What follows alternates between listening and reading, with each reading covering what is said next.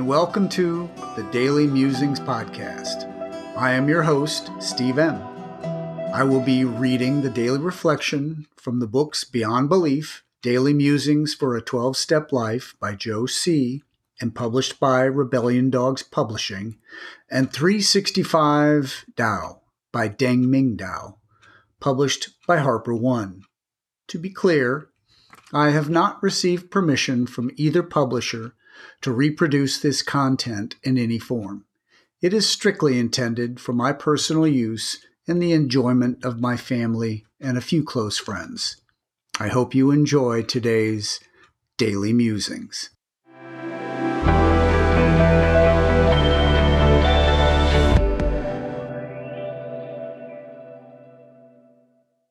April 22, 365 Tao, Day 112. Non anticipation.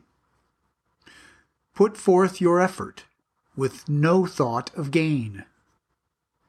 One should not pray or meditate with any thought of gain. Hold no expectations. Then the rewards will come.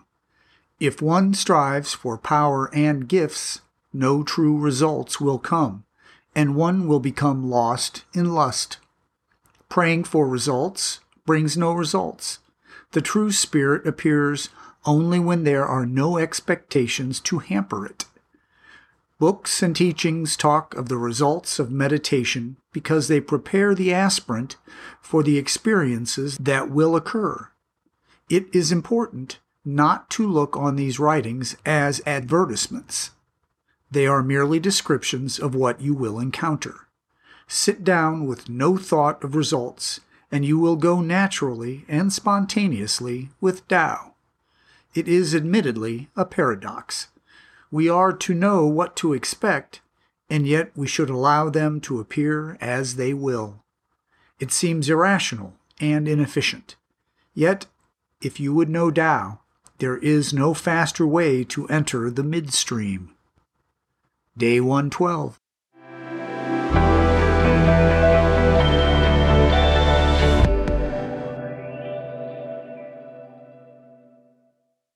And now, Beyond Belief, Daily Musing for April 22. Today's quote The difficulty lies not so much in developing new ideas as in escaping from the old ones. John Maynard Keynes, 1883 to 1946. By August 2012, over 31 million copies of Alcoholics Anonymous had been circulated, and the Big Book had been recognized as one of the most influential books to shape American culture. The first 164 pages have been preserved as is, despite the fact that we knew so much more about alcoholism and recovery in the years of later editions 1955, 1976, and 2001. We realize we know only a little, concludes the final chapter of the Big Book, A Vision for You. The founder's humility is ignored by followers who have chosen instead to make the text sacred.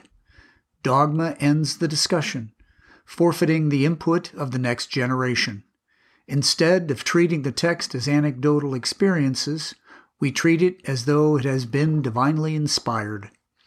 We can see why this reverence appears cult like to onlookers. If Bill and Bob were Buddhists who met in the 1930s, halfway around the world, they would likely have come up with an equally effective answer to alcoholism, although written in quite a different voice. Bill's favorite number might have been eight, not twelve.